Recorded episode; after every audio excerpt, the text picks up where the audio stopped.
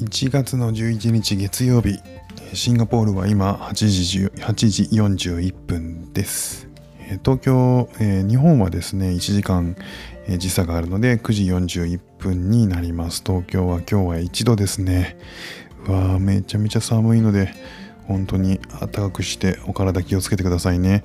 えー、シンガポールはですね、えー、26度まあ比較的ちょっと暖かいのかなただ、えー、シンガポールの人はですね、えー、今日は長袖が多いですねうん、このところ、えー、このぐらいの気温が続いていて街中に行くと、え、長袖長ズボンの方も、え、ちょいちょい見ますね。まあ、あの、半袖短パンでも全然いけなくもないんですけど、こちらの人は多分これを寒いと思っているようで、え、今日あの、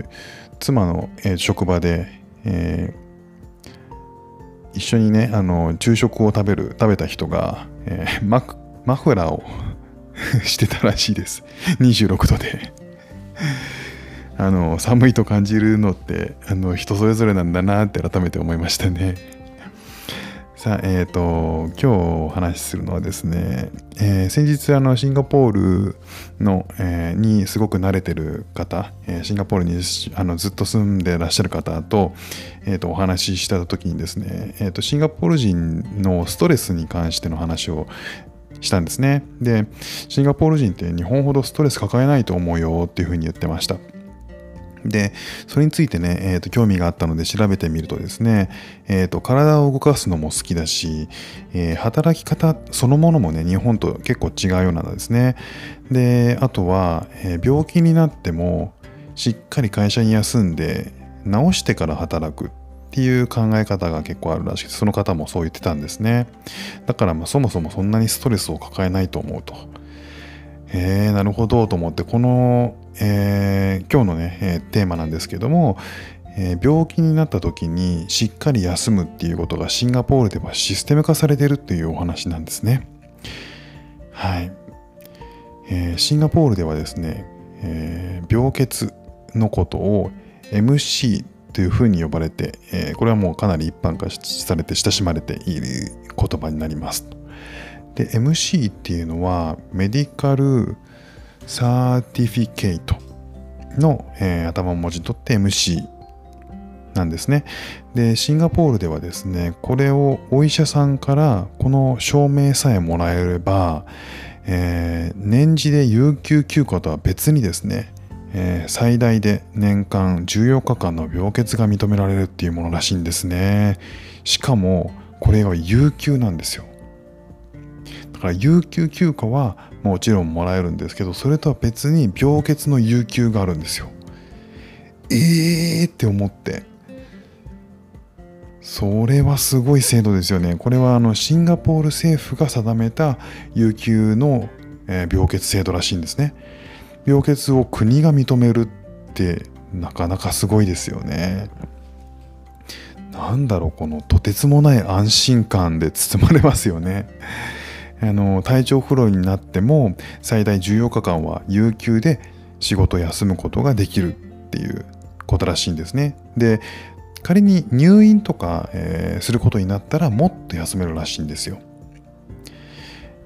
で、えー、しかもシンガポール人はですねシンガポールの人たちは、えー、この MC の活用方法っていうのがえー、もう実はね、えー、病気といって病気じゃないみたいな病欠自体をですねこれはもう取らないと損だと有給休暇にプラス有給休暇ついてるくらいに おそらく考えてるみたいでですね、えー、この国の人たちはどんどん休むらしいんですね。あのいろんなね、えっ、ー、と、プライベートの予定をぶっ込んで でも会社には MC って言っているっていう人たちが、えー、散見されるみたいで。例えば MC 終わった後に、えー、髪の毛短くなってないみたいなとか。えー、ちょっとこんがり焼けてないみたいなとか。そんなことがね結構あるらしいんですね。でもまあそれもね、えー、みんながそれをやってるかやってるんだったらまあ言えないっていうのもあるんでしょうね。でこれ、えー、お医者さんもですねそのことを分かった上で MC 何日分出します？っていう会話になるらしいんですよ。それを患者さんに聞いて、ああ、今回はそうですね、みたいなあの話をするらしいんですよね。で、これってあの別にこう、体調不良って、まあ、いろんな捉え方があるんで、これ皮膚科でも、えー、皮膚科で肌荒れだったりとかしても、えー、それが取れるらしいんですね。まあ、シンガポール人の多くはですね風邪をひきそうな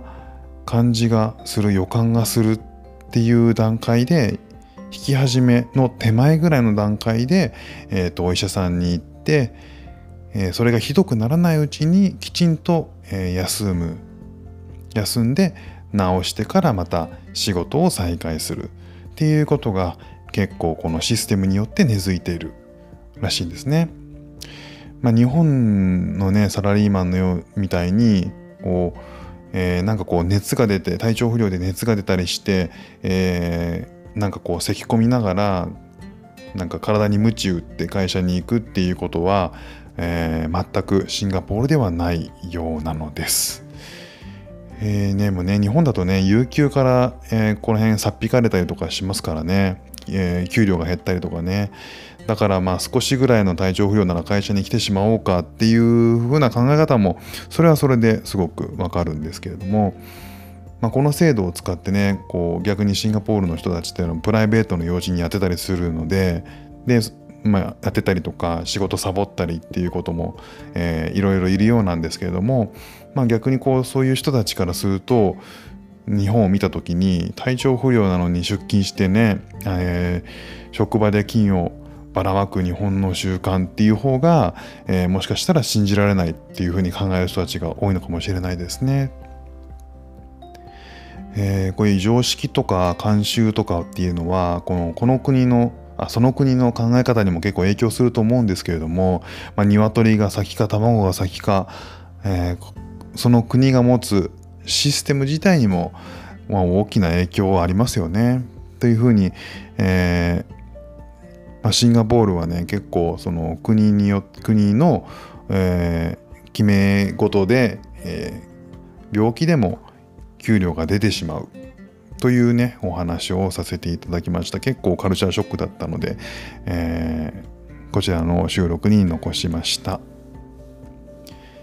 今日も聴いていただいてありがとうございました。ではまた。